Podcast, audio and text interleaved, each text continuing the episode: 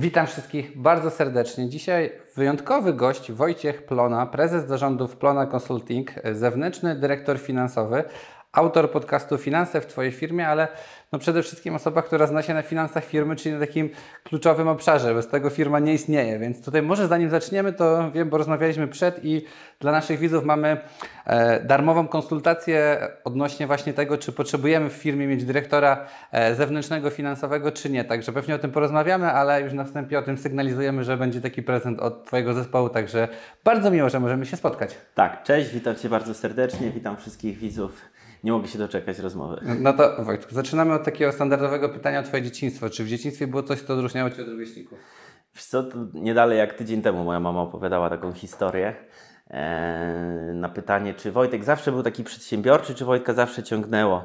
E, I moja mama właśnie opowiadała, że z jednej strony prowadziłem fikcyjną firmę, gdzie na przykład ubezpieczałem całą rodzinę, bo, bo gdzieś tam tata też był z tym związany przez chwilę, ale faktycznie miałem takie zapędy. Jeszcze jak byłem młodszy, to sprzedawałem wiśnie gdzieś, y, zrywałem i, i to robiłem. Natomiast to chyba, co miało taki największy wpływ, albo jeden z kluczowych, to ja zawsze lubię liczyć, nie? I wyciągałem kartkę i zawsze tam sobie podsumowywałem. Ale miałem to, tak nie wiem, z 6-7 lat i pewnego dnia mój tata pokazał mi Excela i mówi do mnie, zobacz, to nie masz co liczyć na kartce, tylko zobacz, tu jest takie narzędzie, tu możesz sobie dodać, tu możesz odjąć, wiesz, jak dla dziecka, nie? Ale co się okazało? Że zaszczepił we mnie taką, yy, można powiedzieć, myśl, że Excel jest do rozwiązywania problemów, jeżeli trzeba coś policzyć. ja tak przez całe życie szedłem, ja nigdy nie miałem w ogóle z nim problemów. Tak jak wielu kolegów, koleżanek w szkole średniej czy na studiach miało, jakby nie lubiło tego Excela, nie rozumiało go, zawsze to był problem, to zawsze to było u mnie narzędzie do, do, do, do celu, nie? że muszę coś policzyć, rozwiązać. I widzę, że też dzięki tym umiejętnościom Excelowym pracy w ogóle w, mam dużo, dużo dużo łatwiej mi jest pewne rzeczy e, przeliczać, przyswajać, e, patrzeć, w ogóle myśleć kategoriami liczb, nie? Myślę, że w zawodzie dyrektora finansowego e, dość dobrze się to sprawdza. No to te finanse się muszą spinać, ale to jest taka może też recepta, że chcecie, żeby dzieci były wyedukowane finansowo, być może były dyrektor, byli później dyrektorami finansowymi, to zaszczepcie ich Excela już za, za dzieciaka, nie? Wczoraj rozmawiałem z, właśnie z jednym z, z byłych klientów, który już szczęśliwie na emeryturze jest i mówi, to jak tam już, Excel, już Excela i go uczysz, czy jeszcze nie? On ma 7 miesięcy, nie? Więc, ale to, to, to wiadomo, nie? No to przed Tobą, ale pewnie będzie. No ciekawy, bardzo fajny. Ja wezmę receptę, mam 7-letnie dzieci, więc dzisiaj będzie wieczorem Excel. Współczuję.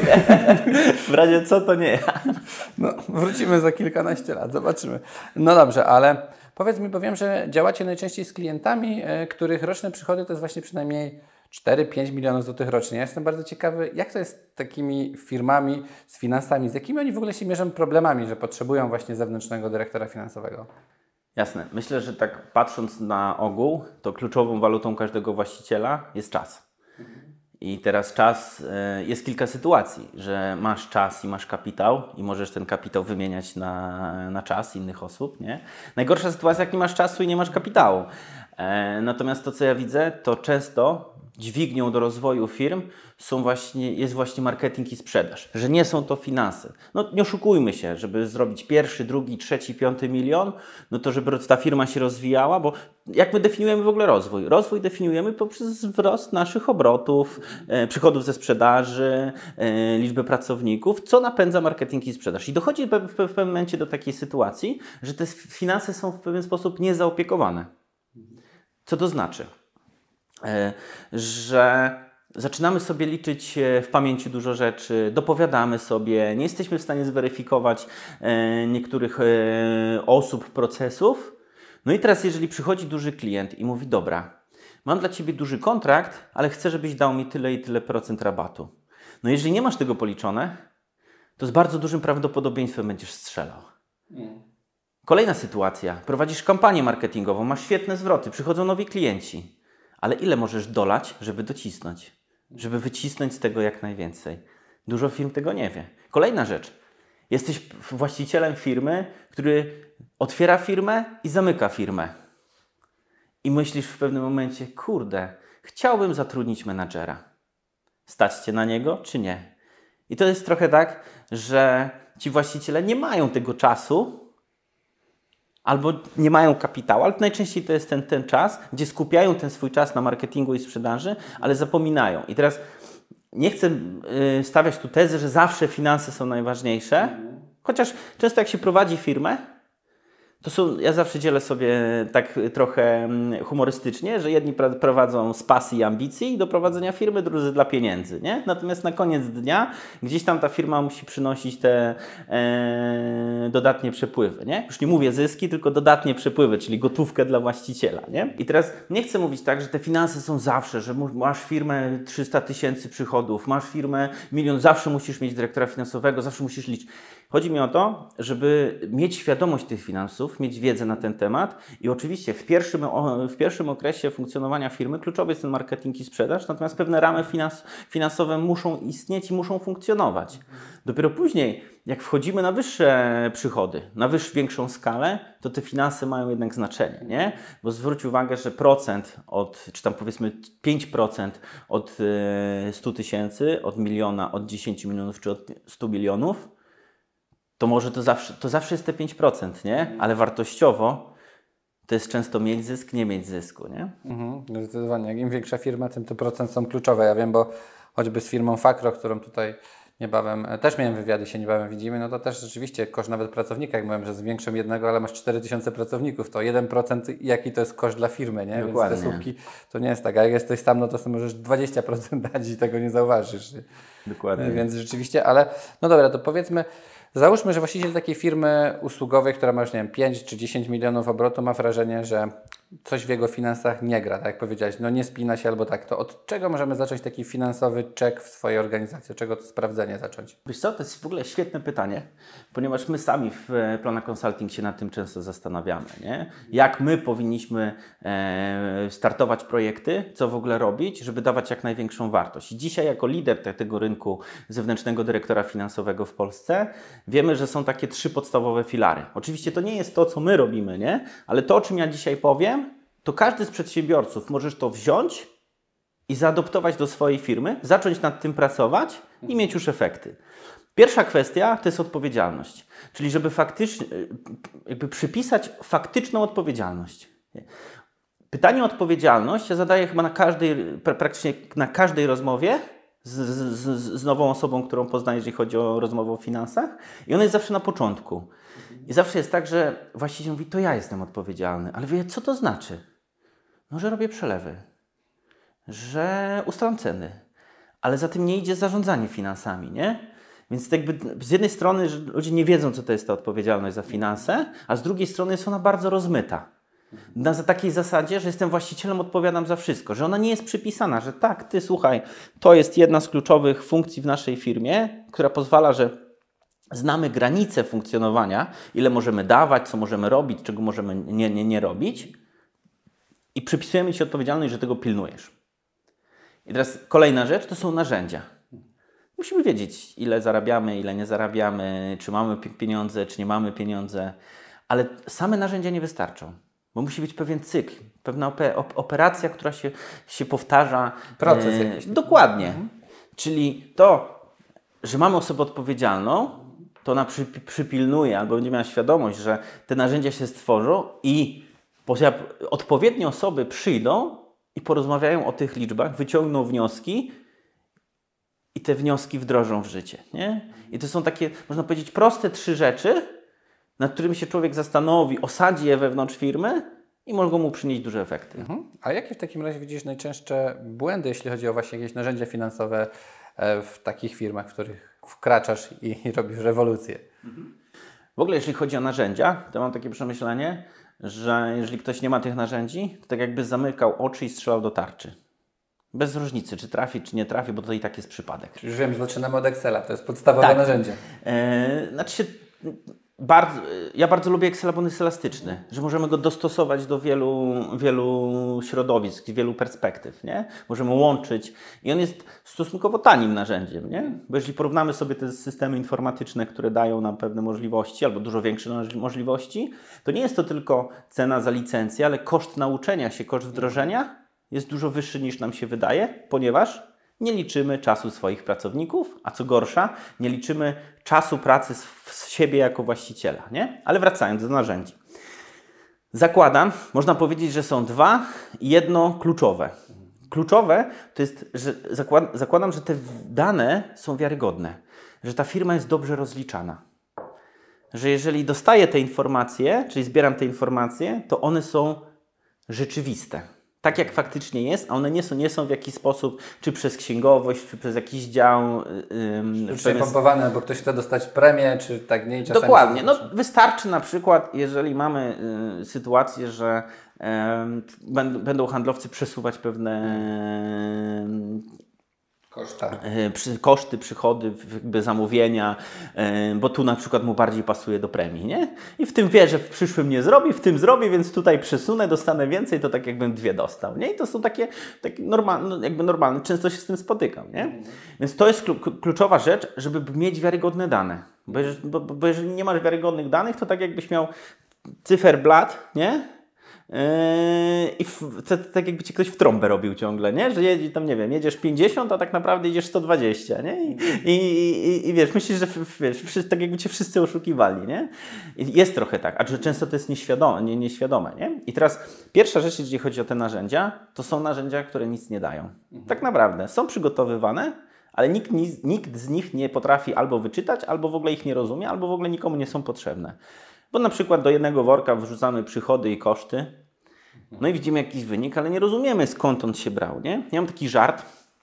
Jak y, większość księgowych w Polsce przygotowuje rachunek zysków i strat w wersji porównawczej, czyli tam przychody ze sprzedaży, koszty, amortyzacja, zużycie materiałów. Ja zawsze mam taki żart, no dobra, to co ty tam widzisz? Mówię do właściciela. Nie? Tak myślę, że to jest takie podchwytliwe pytanie.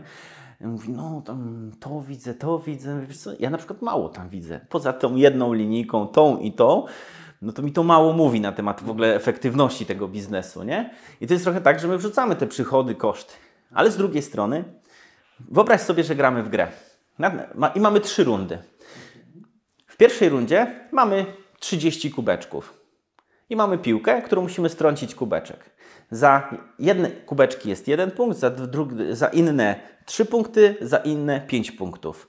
Ty i ja wiemy, jaka jest wartość punktowa tych kubeczków. Kto wygrywa? Może kto zbije najwięcej tych pięciu. Albo mamy remis. Albo mamy remis. Dobra. Druga kwestia jest taka, że ty wiesz, jakie są wartości punktowe, ja nie wiem. Kto wygrywa? No ten, kto ma wiedzę. Okej, okay. ale zwróć uwagę, że zawsze jest tak, że ja mam punkty i ty masz punkty. A teraz w trzeciej rundzie robimy tak, że są minus 5, 0 i 5. I ja nie wiem, ty wiesz. Kto wygrywa? No zawsze ja, nie? Ty wygrywasz, a ja jestem na plusie? No to zależy, jak je strącisz. Dokładnie. I trochę jest tak z finansami. Jeżeli my nie patrzymy w swoje liczby, to można powiedzieć, że rzucamy do... na ostrzał, tak na, na oślep, nie? nie? Do klientów i my nie wiemy, czy ten klient jest dobry, czy ten rynek jest dobry. Mhm. No, coś w tym jest, rzeczywiście. No dobra, a to powiedz mi w takim razie, jaki procent przedsiębiorców ma według Ciebie dobrze zaplanowane finanse? Wiesz prowadziliśmy ostatnio badanie mhm. I w odpowiedziach wyszło, że około 40% ma zaplanowane finanse, chociaż ja myślę, że to jest na poziomie deklaratywnym. Mhm. Wydaje mi się, powinniśmy mieć zaplanowane finanse. Jak mamy kilkadziesiąt tych darmowych konsultacji miesięcznie, czyli tak naprawdę to są spotkania z przedsiębiorcami, rozmowa o finansach i ich potrzebach, to tam często wychodzi, no tak, my mamy ten budżet, ale on się nie sprawdza, my mamy duże rozjazdy, nie do końca wiemy. Więc ja realnie mhm. bym powiedział, że to jest 10%, nie?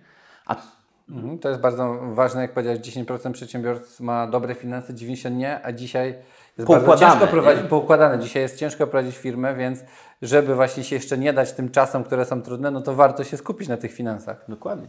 Ja często spotykam się z taką sytuacją, że ktoś mówi, kurde, no wydawało mi się, że ceny nie poszły w górę wydawało. Nie? I teraz mamy ten budżet, prawda? E, moim zdaniem to jest kluczowa kwestia w ogóle w firmie, bo mamy wyniki finansowe, które pokazują nam przeszłość. I mamy przyszłość, czyli co tak naprawdę jest budżet, prognoza cash flow, która też jest elementem swego rodzaju budżetu. Nie? I teraz, jak nie mamy tego budżetu, no to co?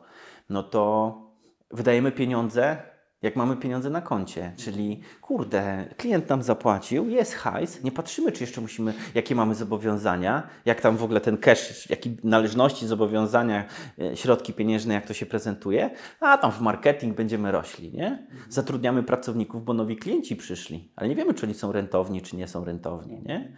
I nagle dochodzi do takich sytuacji, że zaczynamy podejmować decyzje, ale nie mamy odzwierciedlenia w pieniądzach. Nie? I to jest bardzo niebezpieczne, to jest ryzykowne.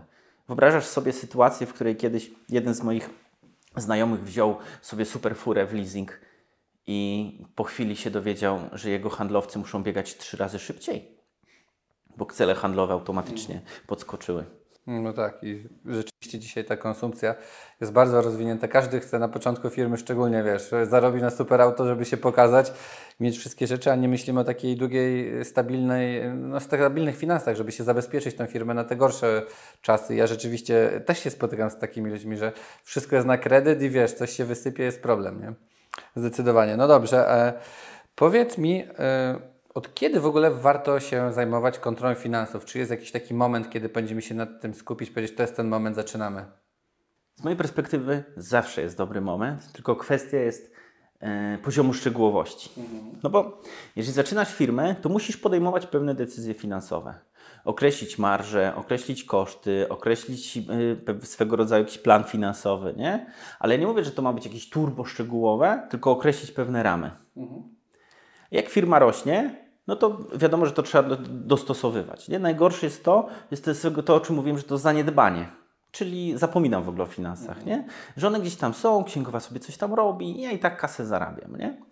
E, natomiast na koniec dnia ja widzę takie trzy typy e, właścicieli firm, które najczęściej podejmują decyzję, że to jest ten moment.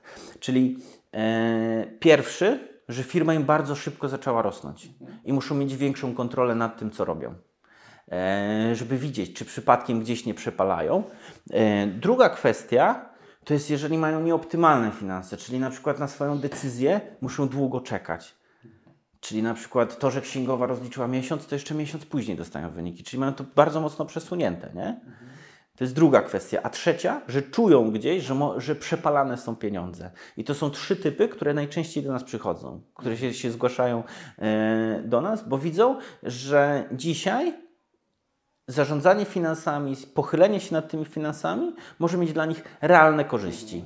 No i chyba rzeczywiście sami nie jesteśmy w stanie tyle rzeczy robić, bo ja sam jestem jednoosobowym e, przedsiębiorstwem, jak to nazwać, firmą. One man show. One man show i jak, jak mi przychodzi robić wystawianie faktur, podatki, umawianie, to ja naprawdę, jak pracowałem kiedyś w korporacji, wydawało mi się, że dużo pracuję, to teraz pracuję dwa razy więcej, nie? Więc to tak jest, że rzeczywiście nie jesteśmy w stanie zrobić wszystkiego, mało tego, nawet jak jesteśmy bardzo małą firmą, no to jak robimy to wszystko, to ta jakość spada, bo gdzieś no nie znamy się na wszystkim, więc rzeczywiście ja też widzę już taką potrzebę, nawet jak Ciebie słucham, przynajmniej uruchamiałem tego Excela, nie? Na początku, więc zawsze coś, nie? Mm.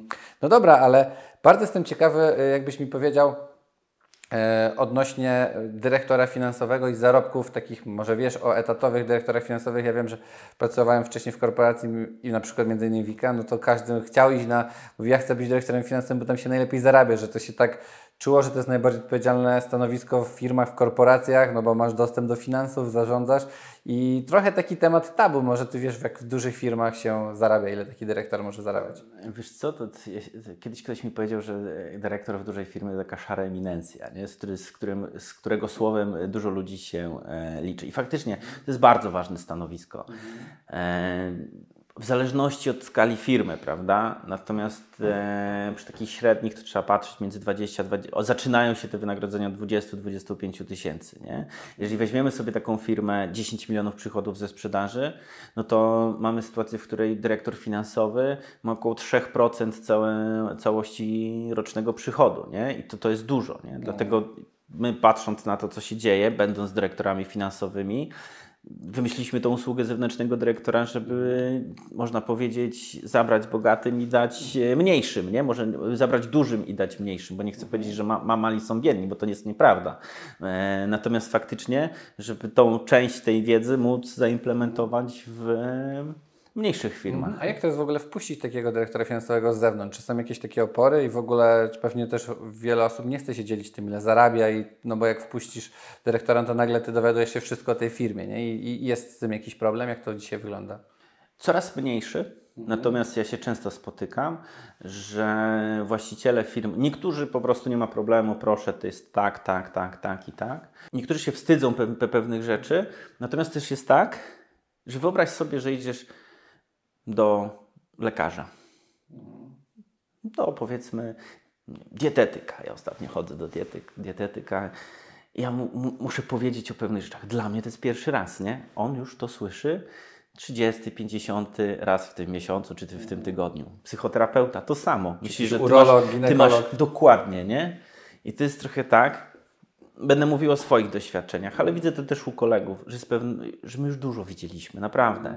Że my już z, z, znam, ja znam i ludzi, którzy na przykład rozwijali firmy i prawie nic nie brali z firmy, a znam ludzi, którzy miliony zarabiali, nie? I jakby to jest, to jest normalne. Prowadzisz firmę, wyciągasz kasę, nie? Czy tam robisz, pewnie masz doradców podatkowych, którzy Ci pomagają pewne rozwiązania wdrażać i, i to jest ok, nie? Natomiast faktycznie jest gdzieś ten temat, temat e, tabu, nie? Bo mówię, mam, znam ludzi, którzy przez wiele lat nic nie wyciągali z firmy, jechali po prostu na granicy, nie wyciągali pieniędzy, żeby tylko firma się rozwijała. Są tacy, którzy od razu hajs duży wyciągali i, i, i dobrze im z tym było, a są też tacy, którzy przez wiele lat ciężko pracowali i często takich spotykam, że naprawdę ciężko pracowali, i po pewnym czasie mówią, to jest ten moment odcinania kuponów, nie? że ja mogę sobie na to pozwolić, że firma ma ludzi, że ma swoją przestrzeń ja teraz mogę trochę więcej zarabiać. Nie?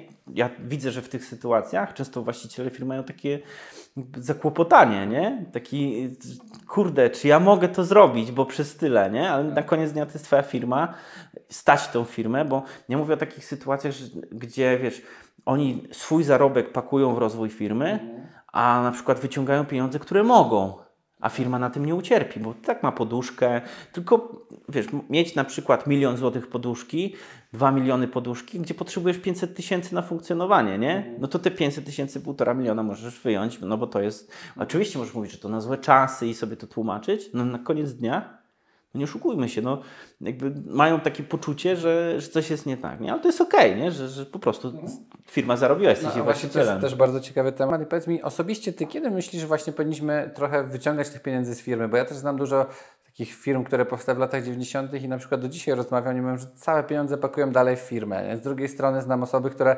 całe pieniądze pakowały w firmę, przyszedł kryzys tam w branży akurat to było logistycznej i zamiast tych y, pieniędzy, no to firma upadła, długi, bo zapożyczył się, miał dużo jakieś tam nadatku, ale wziął leasingi, flotę i tak dalej, do dzisiaj jest upadłość, nie ma nic. A z drugiej strony trzecia osoba mówi, jakbyś sobie wyciągnął te pieniądze i kupił 10 mieszkań czy 20, to dzisiaj może byś miał firmę, ale miałbyś tam 30 tysięcy miesięcznie. I czy jest taki, jak Ty personalnie myślisz, kiedy jest taki dobry moment na to, żeby powiedzieć, spokojnie firma zarabia, ale ja też potrzebuję siebie zabezpieczać i czy powinniśmy robić taką drugą nogę właśnie?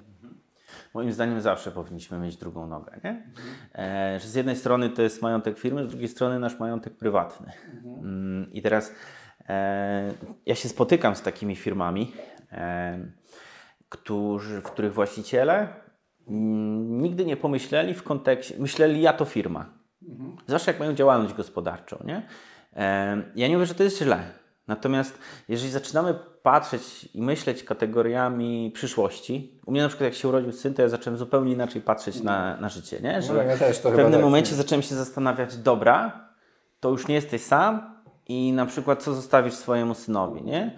I teraz rozmawiam ostatnio z właścicielem firmy i on do mnie mówi, no mamy 20-25 milionów przychodów, wszystko ze swoich pieniędzy, nie?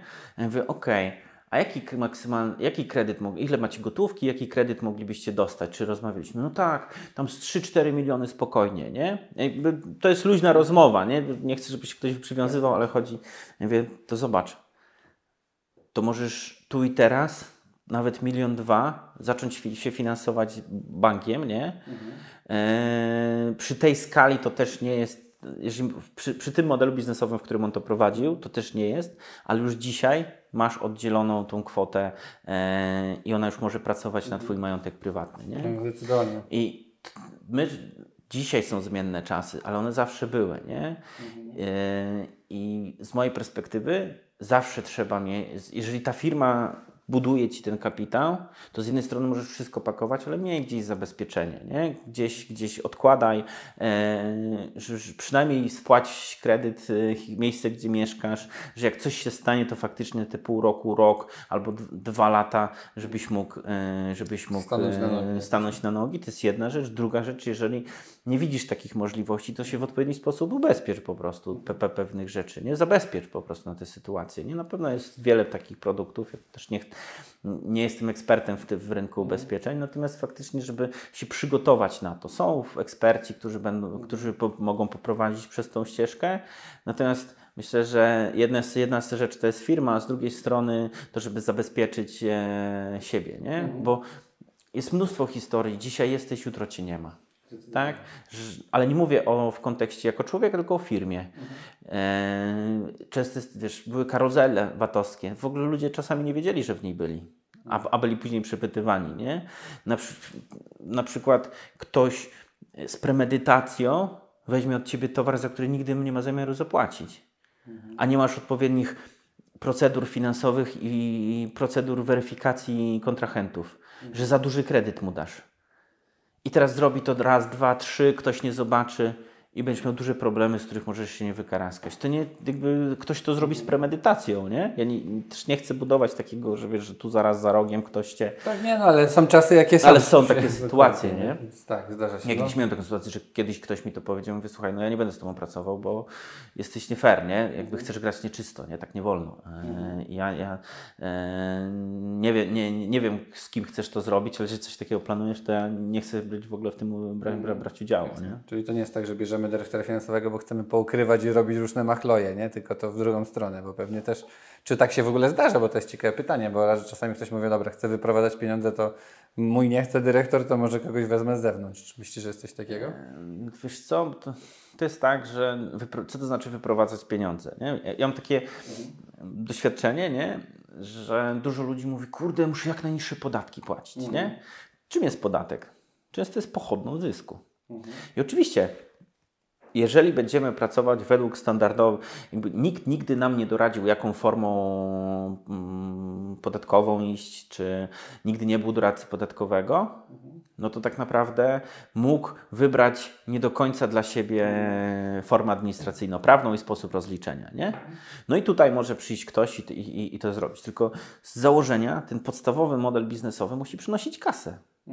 A Zdecydowanie. nie no właśnie zysk, a, a nie budo- zyski budować na zaoszczędzonych podatkach, bo to są, są takie sytuacje, nie? Tylko jeżeli zmieni się prawo podatkowe, które zamknie pewne możliwości, to Twoja firma przestanie osiągać zyski, nie? Że Ty nie zrobiłeś tego na modelu biznesowym, który Ci generuje cash, tylko zrobiłeś to na podatkach. I ja zawsze mówię, jeżeli masz się skupiać, to skup się, jak Twój model biznesowy ma zarabiać. Jak już poukładasz to, To dopiero myśl, o, jak optymalizować. Albo jednocześnie, nie? Albo gdzieś tam miej świadomość tego, co się dzieje, albo konsultuj się z doradcą podatkowym, czy to faktycznie jest, jest dzisiaj forma, czy ma jakiś pomysł, na który mo można byłoby to zrobić, nie? Bo czasami przedsiębiorcy dłużej wybierają formę administracyjno-prawną i patrzą, jak zaoszczędzą na podatkach, a tak naprawdę skala tej pracy, jakby włożyli w model biznesowy, w taką codzienną pracę, to dużo więcej by zarobili, nie? Oczywiście w pewnym momencie już się opłaca wziąć takiego dyrektora, nawet doradcę podatkowego, nie? Niektórzy dyrektorzy, dyrektorzy finansowi też mają te kompetencje, nie? Albo potrafią, mogą zauważyć. Oczywiście jest tak, e, że są doradcy podatkowi, którzy są licencjonowani. U nas jest tak, że są dyrektorzy, którzy mogą na to zwrócić uwagę, natomiast to jest bardziej na zasadzie, słuchaj, to jest przestrzeń, że warto, żebyś się zwrócił do tego człowieka. Bo nie, nie doradzamy jako dor- doradcy podatkowi, tylko po prostu mówimy, że to jest przestrzeń. Nie? Ale z racji tego, że już widzieli tyle rozwiązań, no to mo- mogą powiedzieć, słuchaj, tam jest, tam jest człowiek, który, który faktycznie za to odpowiada, jest w stanie się pod tym podpisać e, i warto, żebyś z nim porozmawiał. Mhm. Dobra, to powiedz mi Wojtku, bo też spotykasz się z wieloma przedsiębiorcami. Co według Ciebie różni przedsiębiorców bogatych i w ogóle od ludzi biednych? Czy jest coś takiego? Kiedyś bym powiedział, że stan konta. E, To na pewno. to, to na pewno. Z drugiej strony dzisiaj bym powiedział, że to jest mental. Czyli to, co ludzie mają w głowie, jak podejmują decyzje, jak o siebie dbają, jak, jak, e, co, co, tam jest pod kopułą, nie? tak naprawdę, nie? Jak, czego są nauczeni, jaką mają wiedzę, e, kim się otaczają, jakie decyzje finansowe podejmują, czy wyznają się na strategii. Generalnie jest dużo, dużo bardzo czynników. Nie? To, na co zwróciłem uwagę ostatnio, bo robiliśmy nie tylko badanie ogólne u, u, szerszej publiki, ale też u naszych klientów i zauważyliśmy, że ci, którzy planują swoje finanse, znają rentowność, znają płynność, zarabiają więcej. Taki prosty wniosek. Akurat jak to przebadaliśmy, to jakby cały czas o tym mówimy, a teraz mamy też potwierdzenie na, na, na naszych badaniach. Nie? Więc tu bym się faktycznie skupił na tym, że z jednej strony przeszedł od, jeżeli chodzi o stricte ludzi, to mental, bo tak naprawdę ja mam takie powiedzenie, te, te, zgadzam się z tą tezą, że właściciel jest, jego naj, jest największym ograniczeniem e, swojego biznesu. Że nikt nie jest w stanie tak napsuć w firmie jak właściciel, nie? I to nie mówię o tym, że on, on oczywiście chce, ale pewne przyzwyczajenia, nawyki, działania blokują wiele rzeczy. E, i, teraz, e, I teraz to też może powodować, że firma nie zarabia, nie? Czyli on też nie, de facto, on jako właściciel też nie, nie, nie zarabia, nie? Więc odpowiednia, odpowiednia mentalność, a z drugiej strony, jeżeli chodzi o firmy, to też świadomość tego, nie? Bo już jak firma rośnie, to właściciel nie jest w stanie być e, w, nie jest w stanie być w, w wielu miejscach. Nie? Mhm. Przypomniała mi się nawet taka anegdota, jak jeszcze rozmawialiśmy a propos tego, że byliśmy w wielu miejscach i dużo rzeczy widzieliśmy, nie? Ja dzisiaj jestem w stanie powiedzieć, że naprawdę wiele widzieliśmy, nie? Ale powiem Ci jako ciekawostkę, że kiedyś też powiedziałem to w wywiadzie i po wywiadzie rozdzwoniło się kilka telefonów na zasadzie słuchaj, ale tego jeszcze nie widziałeś. I jak już dwa czy trzy razy powiedziałem i odebrałem te telefony, to, to ta baza cały czas rośnie. No to co jest takiego, co jeszcze tego nie widzieliśmy? Tak. Co jest takiego? Powiem tak, e, często to są zaniedbania. Mhm. Czyli na przykład, albo przyzwyczajenia nasze, nie? że na przykład ktoś z założenia daje rabat. Mhm. Niektórzy rabat postrzegają jako miasto, a niektórzy jako formę życia i prowadzenia biznesu. Mhm. I teraz miałem taką sytuację, że e, pytam się, jaki standardowy rabat dajesz, nie? 10-15%. Ja mówię, ale jak dajesz 15%, to na tym nawet nie zarabiasz, tylko dokładasz. Naprawdę? Ja mówię, to weź teraz, nie zaczynaj od 10-15, tylko powiedz 3 i maksymalnie daj 5.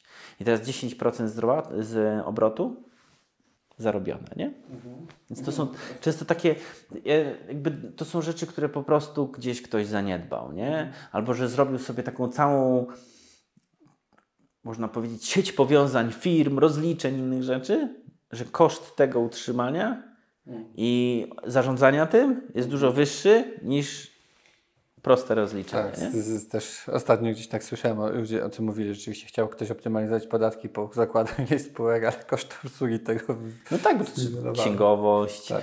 Nie teraz... Ktoś to to ogarnia w ogóle, nie? Pracę, przecież to jest przepływ Dokładnie. tych wszystkich dokumentów, cały proces, nie? Dokładnie. Więc zdecydowanie. No dobrze, to y, wiesz co, prawie y, kończąc, chciałem y, dla tych widzów, którzy jakby słuchają nas i wychwycili, że rzeczywiście u nich mogą te finanse nie działać, to chciałem właśnie powiedzieć o tym, co na początku powiedzieliśmy, darmowej konsultacji, jakbyś mógł powiedzieć, jak można się skonsultować z Tobą, z Twoją firmą, na czym to polega, jakbyś mógł przybliżyć. Jasne.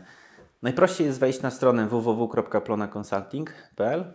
W prawym górnym rogu jest bezpłatna konsultacja. Trzeba podać swoje dane, czy tam numer telefonu, maila i w jakim temacie chce się porozmawiać. W ciągu jednego, dwóch, dnia, dwóch dni osoba z naszego zespołu zadzwoni, umówi się na spotkanie, na którym w większości jestem ja i będziemy mogli porozmawiać o tym, jak dzisiaj wyglądają finanse, z czym się mierzy dana osoba, e, damy szerszą perspektywę, co powinno się mierzyć, czego nie powinno się mierzyć i zweryfikujemy, czy w ogóle taki, taka usługa zewnętrznego dyrektora finansowego jest dla tej osoby i dla tej firmy przydatna, czy będą z tego korzyści, czy się zwróci w ogóle przede wszystkim, no się zwróci. Jakby dyrektor finansowy z funkcją bezpieczeństwa, a nie zysku.